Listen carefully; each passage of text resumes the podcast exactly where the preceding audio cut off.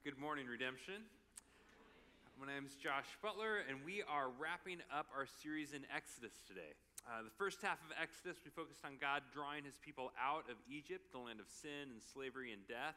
And now, in the second half of Exodus, we've been looking at God uh, drawing us in, drawing his people into life with him, union with him, in his kingdom. As we mentioned last week, we are uh, covering the daunting task of 21 chapters in two weeks uh, because of recent events. And next week, I want to highly encourage you to be back here. Ricardo is going to be here for his farewell sermon, and you do not want to miss that. Uh, and then from there, we'll be jumping into Advent, the Advent season.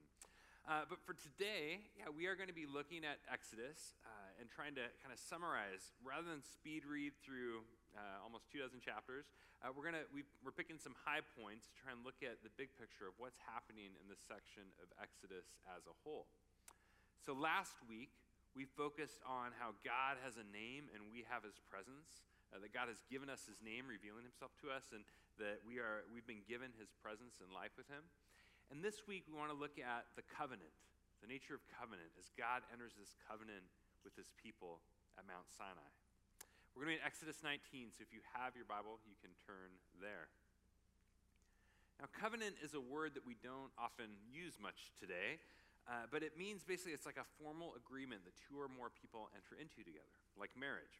And indeed, marriage is the most significant image. It's the main image that the Bible uses when it's talking about this covenant of Israel with God at Mount Sinai that we're looking at today.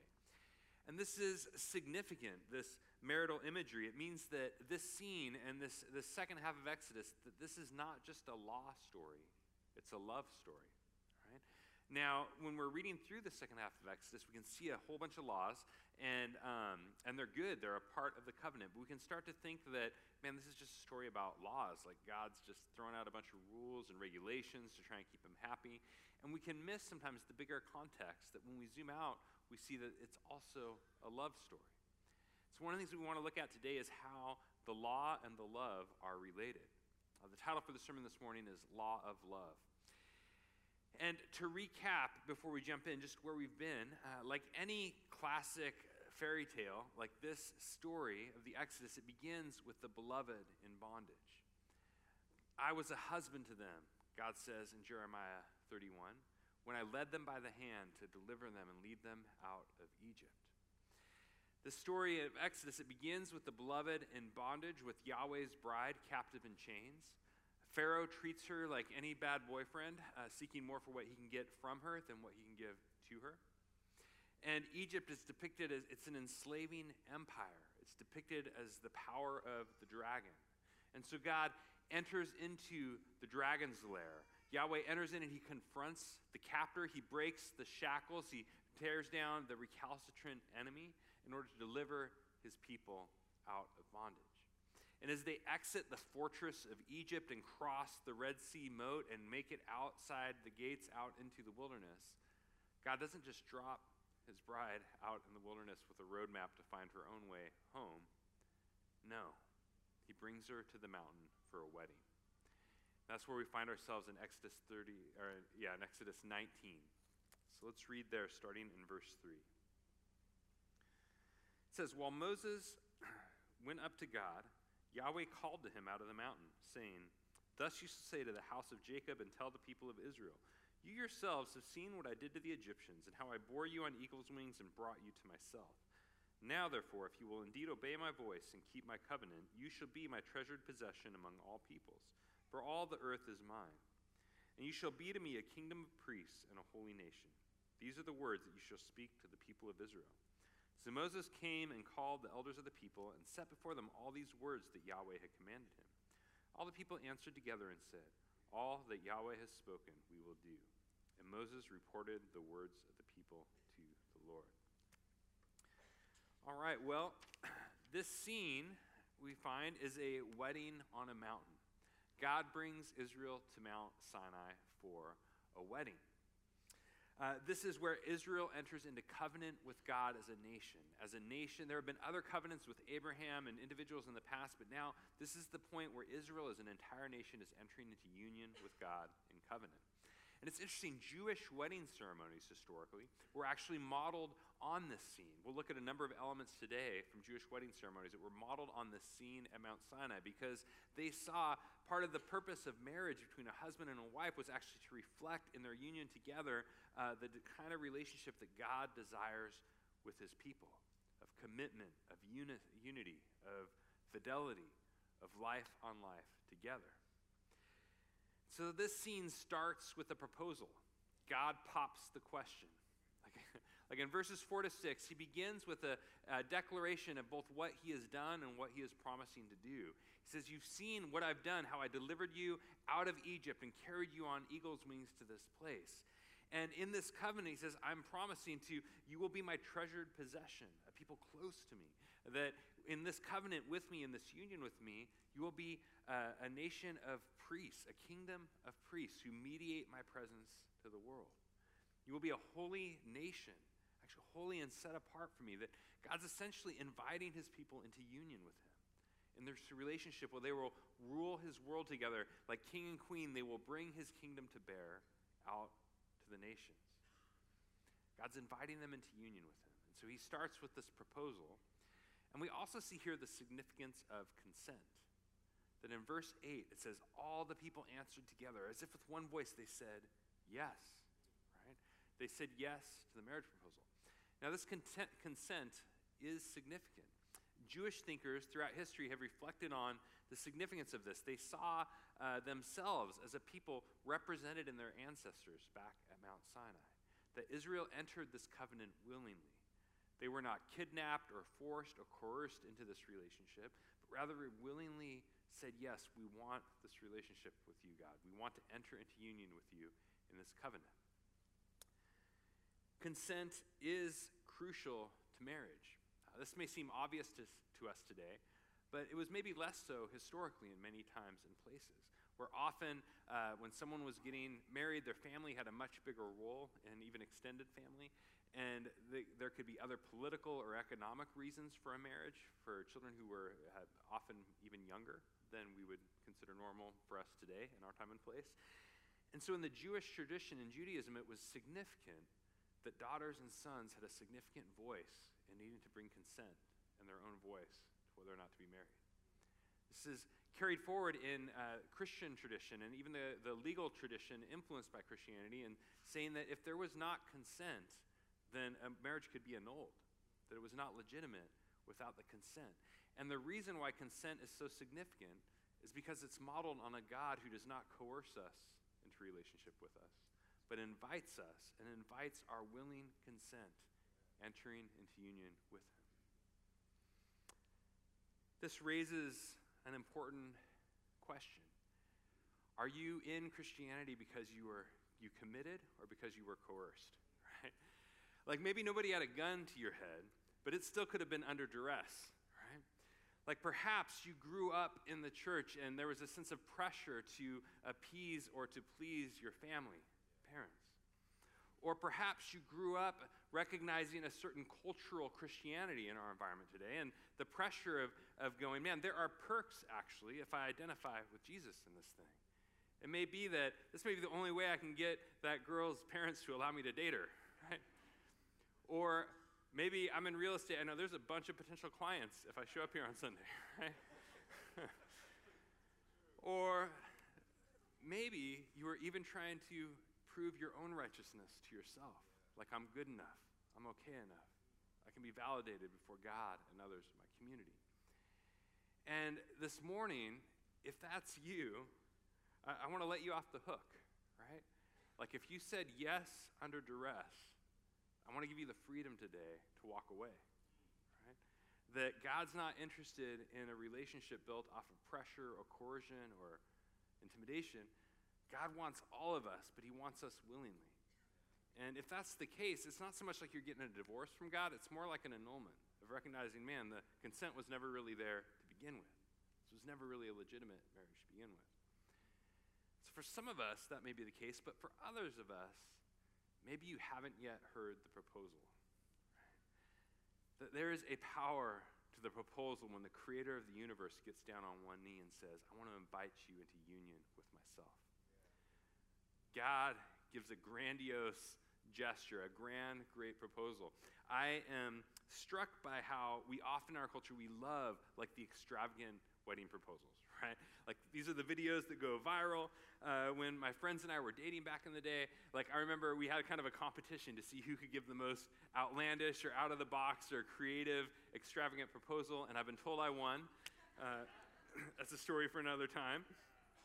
But I think one of the reasons we love these extravagant proposals is because they're a window into the God who has extravagantly proposed to us in Christ?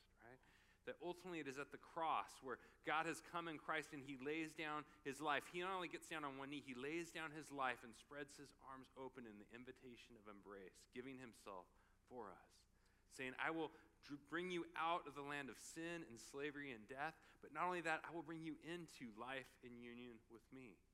And forever, I will be faithful to you. I'm not going anywhere. I'm committed to you.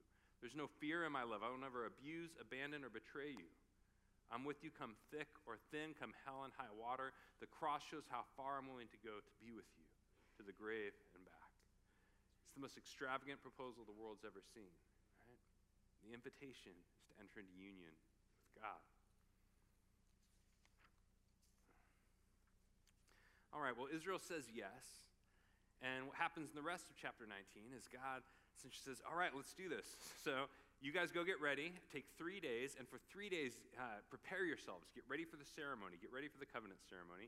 Consecrate yourselves, and no one can touch the holy mountain, right? So, uh, three days now, on the third day, I'm going to come down, and you guys come up. We'll meet in the middle on the mountain, and this covenant will be, we'll enter into this covenant together, this union. So, you can imagine that image of consecrating and preparing yourself, uh, like Israel is like the bride getting ready for the day, getting all prepared and the makeup on and whatever else and ready, the dress and getting ready for the day. And in Jewish wedding ceremonies, they, they had what's called the mikvah. Uh, and this was a special kind of sacred bath that the groom and the bride would use to prepare themselves and kind of washing and cleansing and consecrating themselves for the ceremony, like Israel does here in this scene. And for the week or so before the wedding, they were not allowed to see each other. They could not touch the holy mountain, so to speak, right? So, uh, they're, but they're waiting, and it's building an anticipation for the big day where they come together and say their vows and enter into union together. And this is where, in chapter 20, the Ten Commandments appear. And the Ten Commandments are like wedding vows. Like sometimes we can think of these as just sort of a, a list of to dos and regulations from a distant lawgiver who's just trying to give us a bunch of hoops to jump through to keep him happy. But that's not the picture. Israel understood these much more like wedding vows. As a matter of fact, in Jewish wedding ceremony, they modeled their vows off of these tablets, like the commandments at Sinai. That the vows are a vision for a life based on love. Vows are almost kind of like the ultimate DTR, right? Like define the relationship. Defining, hey, this is what I'm committing to you, this is what you're committing to me, so that we can enter into life and union together to safeguard the flourishing of our relationship and our communion with one another. And the vows are pretty simple. Don't cheat on me with other lovers, aka false gods or idols. Uh, remember to rest. We can celebrate life together, the Sabbath. Uh, honor your parents. Don't lie, cheat, murder, or steal. Keep your heart devoted to me, God says, and let's live together forever. There is a difference between treating the law as a ladder versus a love letter. The ladder, it's like we want to use the law to try and perform for God and show Him that we're good enough and climb up to uh, get to Him and impress Him and display how great we are. But the love letter is a response. The law is a re- it's a way to live in response to the God who's come down the ladder, who's come to deliver us and enter into life with us. Now, as you begin reading in the, the chapters after this, we get a whole bunch of detailed laws. And it would be rad if we had more time to kind of dive into some of the intricacies of, of each one. Um, but I do want to point you to there's a podcast that we recorded here on a Redemption Tempe podcast uh, with a buddy of mine, a guy named Tim Mackie from the Bible Project a few weeks ago. And it's on our podcast, and it's we we went deeper into the law and looking at some of the specific laws and some of the ones that are challenging for us and how to think about, about the law and understand the law. So I'd encourage you to go take advantage of that. It's on our podcast feed from October 27th uh, under the title The Decalogue, uh, which is a fancy way of saying the Ten Commandments. Um, so feel free to go check that out as a great resource to dig a little deeper. But big picture here, we find that the Ten Commandments are a law of love. When Jesus says greatest command is to love God and love your neighbor, he's not inventing a new one, he's reciting an ancient one. This was Deuteronomy's summary of the Ten Commandments. Think about that first tablet, the first five commands. The first tablet of the law is more focused on loving God well, like no gods, no idols, Sabbath to worship and rest with Him. Uh, the second tablet is more focused on loving your neighbor well. If you're murdering them or stealing from them, you're probably not doing a good job loving them, right? And so, loving God and loving neighbor is a summary of the Ten Commandments, and the Ten Commandments are seen as a summary for the law as a whole, like all 600 and whatever of them, right?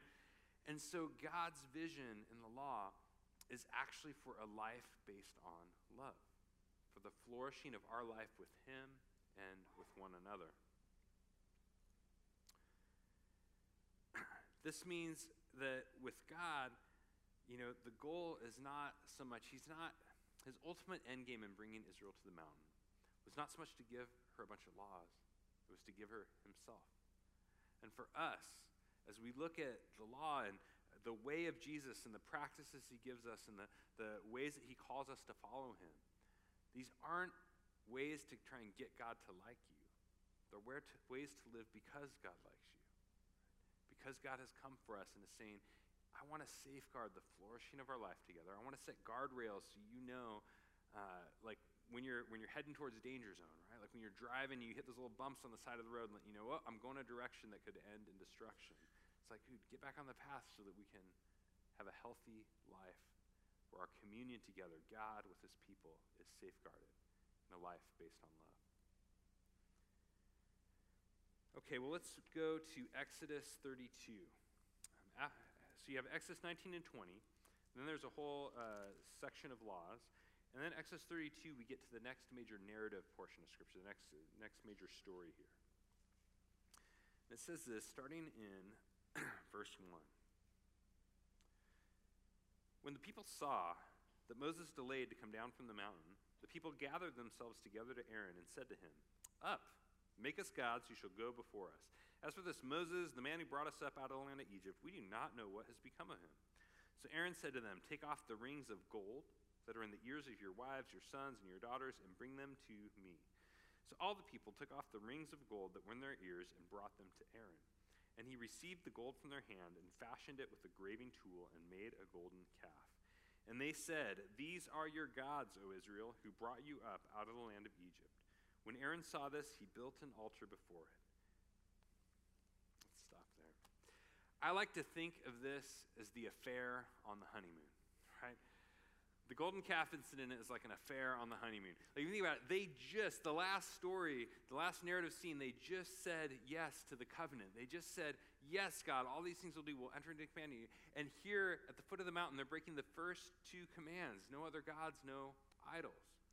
It's almost like God and his people get hitched and then they're on the honeymoon, and God's like, hey, I'm going to head down to 7 Eleven, get some drinks and some snacks, whatever, you know, and then kind of comes back to the hotel room and like, like finds his spouse in bed with someone else, right? That's kind of the picture here. Like, what are you doing? We just said yes at the altar, right? This is like an affair on the honeymoon. Uh, John Sailhamer, an Old Testament scholar, puts it this way. He says, just the moment when God was giving Moses the law on Mount Sinai, Israel was breaking it at the foot of the mountain. Israel had just heard the Ten Commandments. God had commanded that they not bow down to idols or have other gods. Yet, just then, Israel had fashioned a golden idol and was bowing down to it. Do you ever feel like you just saw God move in your life and you blow it before you know it? Right? Like you just re upped your commitment to God. Like, God, I'm all in. And the very next thing you know, you fall flat on your face. Maybe you just got baptized, and then on the drive home, you lose your temper and you're yelling at your kids, right? Maybe you just came back from that marriage retreat, and within a week, you're looking at something on the computer that you know you're not supposed to. Maybe God just brought you out of addiction to drugs. And shortly after, you find yourself self righteous and judgmental towards people who are right where you were not long before. Maybe God healed you from that chronic pain, and yet you find yourself stuffing your body with junk food that can lead you right back to the place you were at before. Maybe you just heard God call you his child and you saying, I am who you say I am. My identity is in God. And the very next thing you turn around and trying to prove that you're beautiful enough or good enough or successful enough on Instagram so all the world can see and validate, like, I'm okay, right? So often, right after God moves in our life, we can turn and go right back to the ways we were living before. Now, the good news though, is that the gospel is grace from start to finish, from A to Z. That God is faithful even when we're unfaithful. Because when we do that, we can get in the spot of going, man, I blew it. Uh, this, I, am just not cut out for this. I'm just, uh, we, we can get focused on ourself and spiritual gaze, our own spiritual belly button, and just kind of move away from God. And the reality is, it's an opportunity to press back into the grace and goodness of the gospel. Paul says in Galatians, Have you who started by grace, have you now work, moved to works? Like, who has bewitched you? That what started in the power of the Spirit, you're now seeking to accomplish in the flesh? That it's an invitation to come back to our first love. One of the powerful things we see here in Exodus is that even after this affair on the honeymoon, God remains committed to his people, pursuing and coming after them. Now, this scene, this is a temptation fall narrative. This is that, you know, the people saw that Moses was gone, still on the mountain, so they took their gold and they gave it to Aaron, the high priest, to make them a golden calf. In this language of saw, took, gave, this is a motif, it's a pattern throughout the Bible. It shows up all over the place as like a temptation fall pattern. So, one of the most famous examples that um, we're all probably familiar with is Genesis 3 in the Garden of Eden, the story of the fall of humanity, where Eve uh, saw that the fruit looked good and desirable. So she took it and ate it, and then she gave it to Adam, her husband.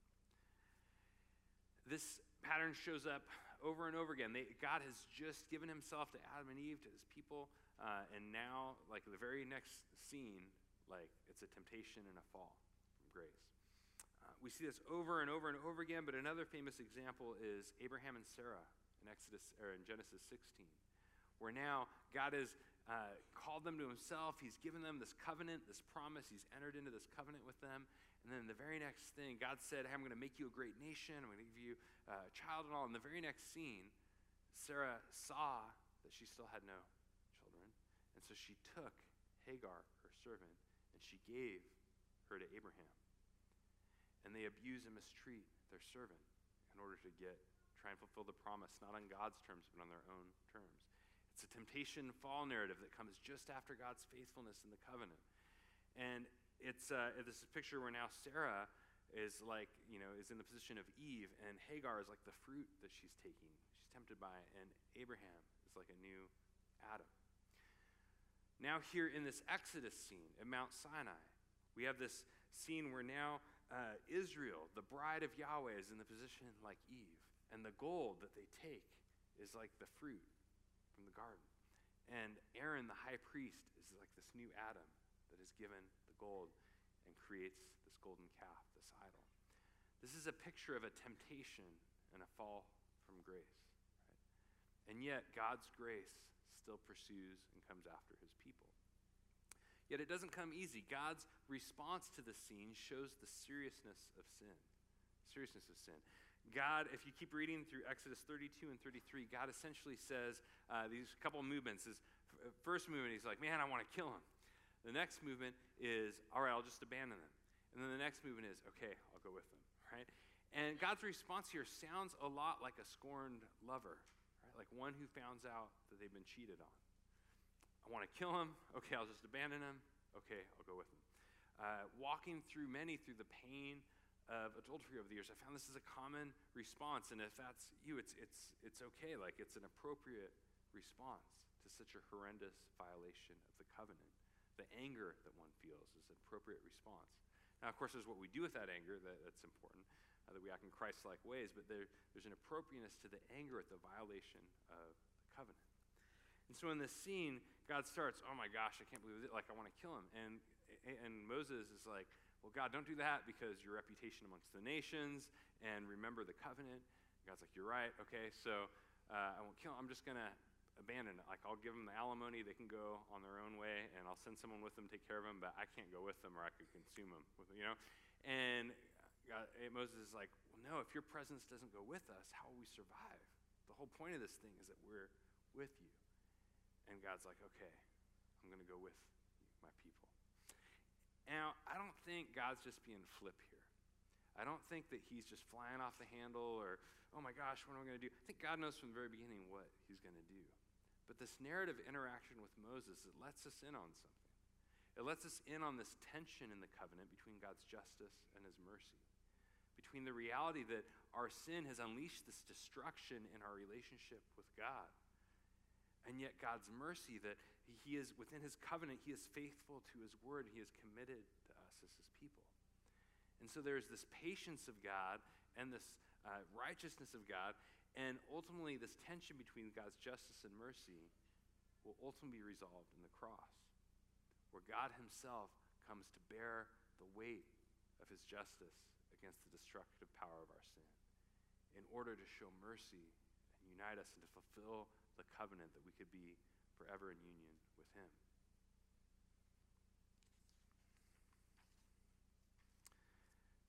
Why did Israel make the golden calf? Now, we're not exactly told their motive, but if I can speculate a bit, I have to suspect that it may have been fear. It says that Israel, when they saw that Moses was still on the mountain, like you're taking a long time, dude, come back down, right? And if you can think about it, they're in the wilderness. Like, where are we going to, how are we going to be provided for? They're surrounded. There could be hostile nations that could come and attack them. So they're feeling their vulnerability. And the fear is God has abandoned us, He's left us out here to die. And I would suggest that what you worship is most clearly visible when you're afraid? Like, what is it that you clutch after when you're scared? I think some of us reach out for the remote control to, like, just kind of zone out on Netflix or whatever, like with entertainment. Uh, some of us maybe, you know, reach for the whiskey bottle, substances. Uh, some of us grasp for maybe it's more like uh, mindfulness, meditation, yoga, or fitness, get the endorphins going. Some of us cling to a political identity, like as Republican or Democrat, and put all our eggs in one of those baskets. Now, it's not that those are all bad things, but they all make bad gods. Right? That a lot of them are actually can be good things, but that we take and we displace God by making them ultimate things. That we look to them like Israel, going, This is my deliverance. This is what has brought me out and will bring me through to the other side. It's interesting to me that Israel gave their gold. Like the golden calf wasn't made out of like paper mache or crumpled up newspapers or, you know, like, like you will give a lot for your sin, right? Like idols are expensive. They require and demand a lot from their followers.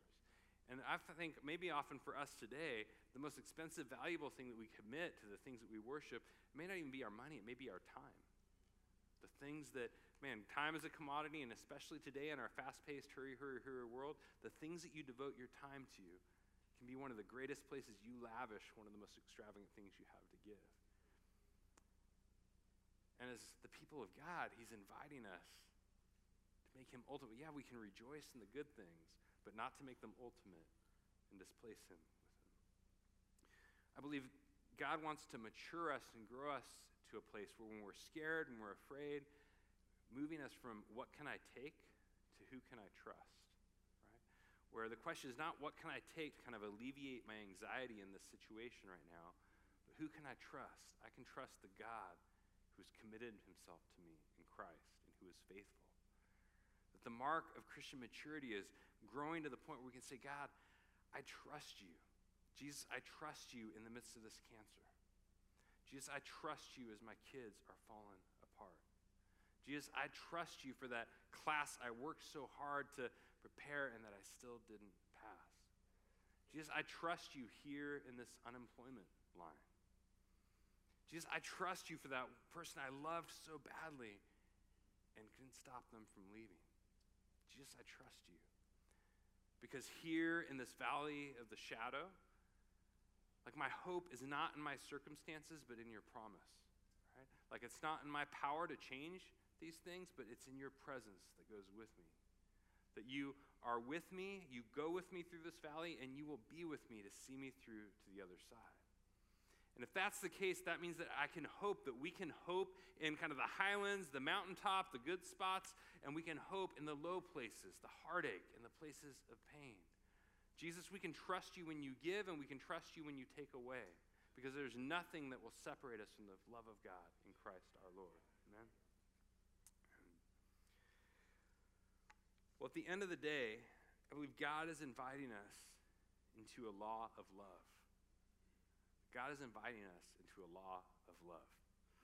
That Jesus says in John 14, if you, if you love me, you will obey my commands. There is an obedience, a type of obedience to the law that's driven by love. And this can be difficult for us today because in our culture, in our society, we often pit law and love against one another. We often see them as contradictory, as opposed to each other. And so for some of us, some of us opt for law without love, right? Some of you all, some of you are a servant, a taskmaster. Some of you are like working for Jeff Bezos, right? Where it's all about productivity and efficiency and getting the most that you can out of yourself. And so, uh, you know, the reality is there are some perks to living this way, right? Like there's a good salary and benefits. Um, you've got, you know, life works well for you. If you obey the law, the ways of God, the way things are supposed to go, whatever your motives are, you're working with the grain of the universe. The challenge, though, is that in our heart, we can grow distant from the purpose behind the law and the God that we were made to serve. The law can become a means of going, hey, look at me, or God, look what I'm doing for you. Look how much I'm doing for you. And that productivity can become a new Pharaoh that's saying, more bricks, more bricks, more bricks. It's never enough. You think about, uh, like in a marriage, it's possible to like not cheat and not commit adultery, those kind of, or you know, not run away, that kind of thing. And yet, you can be in the same room with your spouse, and yet it's still like you're a million miles away. Right? There can be a great distance even when you're in the same room. I think similarly with God, we can be around Jesus. We can be kind of, you know, come into church on Sunday, be a part of a redemption community, and we're around and yet in our heart, we can be far, far away. I believe Jesus' invitation this morning is to come back to the heart of the story, come back to the romance of the gospel, to the God who's inviting us to live not so much by duty as devotion, as much obligation as rather affection and intimate communion with Him. All right, well, some of us, it's not love with, it's not law without love. For some of us, we lean more towards love without law, right? Like, we're not working for Jeff Bezos, we're working for Jeff Lebowski, the dude in the big Lebowski, right? Uh, the Big Lebowski, this movement where, uh, this movie where uh, he's like, the dude abides, right? So, hey man, everything's cool. It's sort of more the hippie, laid back, passive, like, it's all good, everything's gonna be fine, like, you do you. Like, we can picture God that way. And when uh, God says, Yahweh, uh, my name is Yahweh, I am, I exist. We can read that as like, God abides. Like he's just hanging back. Dude, it's all good. You do you. We're fine, you know? And yet, that's not what Yahweh means. It's not a passive hanging back. It means I exist. I am the ground of all existence. I am actively holding you together. I am actively pursuing you and coming after you. I am actively out to reconcile and restore all things to myself. I have actively given you my law my ways, my practices, kind of my vision for the world to give you a framework for you to live in and thrive and flourish and be a part of life with me. I've given it to protect you from those things that would pull you away from me. That one of the purposes of the law, it's like a fatherly instruction. Father to his children. When I want to train you and guide you in the ways to live, the ways that lead to life. It's like the vows made on a wedding day. You go in, this is a vision for our life together. What we're, what we're, the way to enter into life actually leads to communion and intimacy. And set some guardrails on those things that can distract or pull us away from each other. God's invitation is an obedience that's driven by love. It's the law of love I think of my kids. I, you know, I have two kids. I have three kids. I, I didn't forget the third, but but I have two that are relevant to this story. And uh, one tends to have perfect behavior, is uh, you know great on great at school, great at following the rules, great all those things, but can be driven sometimes by a certain anxiety, right? Like there can be a anxiety. Yeah, am I doing everything right? Am I getting all there?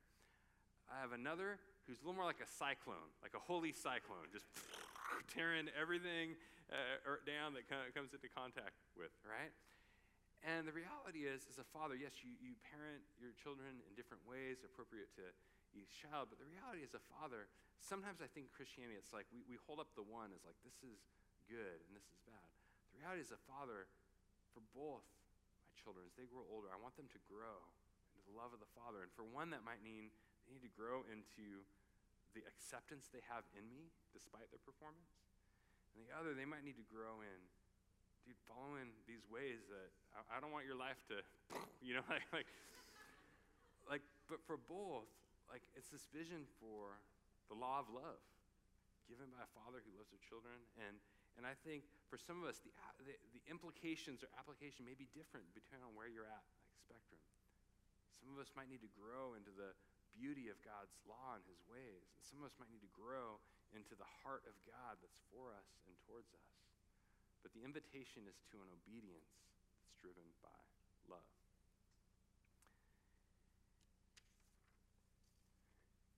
and it starts with seeing how beautiful God is. Like, this is a God who's gone all the way to deliver us, who has brought us out of our Egypts and into life with Him. We can look to Jesus, who loved us first when we were His enemies, before we first loved Him, and He was given Himself to us. Jesus obeyed His Father perfectly because He loved His Father perfectly. And in Him, we get to grow in that same love of the Father and obedience to the ways of His kingdom together. It's the invitation this morning as we come to the table, as we come to Christ's body broken and His blood shed we come to Jesus, our Exodus. That Jesus is our deliverer, who has brought us out of the land of sin and slavery and death and is bringing us into union with him and his life and his kingdom. Jesus is our Passover lamb who sacrificed himself and laid down his life to cover us in his blood and redeem us and mark us out for life in his kingdom. Jesus is the one who parts the waters who through his resurrection from the grave has parted the waters of, of the grave and of death in order to bring us with him into his resurrection life. Jesus is the manna from heaven. He is the one who feeds us. He is the bread who has come down from heaven to feed us in our wilderness wanderings as we journey on our way to the promised land of his kingdom. Jesus is the tabernacle. He is the hot spot of God's presence dwelling on earth as in heaven so that we could dwell together with God at our center. Jesus is our great high priest who actually represents us before God better than Aaron, who made the golden calf, right? Who leads us faithfully and represents God to us. And Jesus is the sacrifice. When we read of the sacrifices and things here in this section of the Bible, that ultimately they point us towards this table, to Christ who gave himself for us, to atone for our sin and reconcile us and so the invitation this morning is to come to Jesus, our Exodus, whose goal is not just to get us out of the bad stuff, it's to get us into the good stuff, which is life with Him, a life based on the obedience of love and union with Him forever. Just join me in prayer. Jesus, you are our Exodus. Thank you for your deliverance. Thank you for your sacrifice. Thank you for your giving of yourself, for your faithfulness, even when we've been unfaithful. God, I pray that you would grow us, Holy Spirit, to be a people who, even when we're afraid, even when circumstances seem fearful, that we would not clutch after idols, but we would trust in you. We declare this morning, Jesus, we do. We trust you with our lives. We trust you with everything we have and everything we are. God, I pray that. Um, there are any here this morning where there are things that have been hindering them. Maybe they've been living uh, a life of the law, but without the love, God, a life of performance and trying to please you, and maybe doing the duties and living the religious life, but their heart feels numb and dead or dry and far away. Holy Spirit, I ask that you would communicate your affection, the affection of the Father for his children, the affection of the great groom for us as his bride. Make it real in our hearts, God. If there are any of us who have been living a life of uh, kind of just love without law, God, just going all out after whatever we want, but God, not realizing that we're on a road that's heading to destruction. God, I pray, Holy Spirit, enliven our minds with the beauty of your way, the path of righteousness, God. That we would see it as not, not a hoops to jump through, God, but a way that leads to life.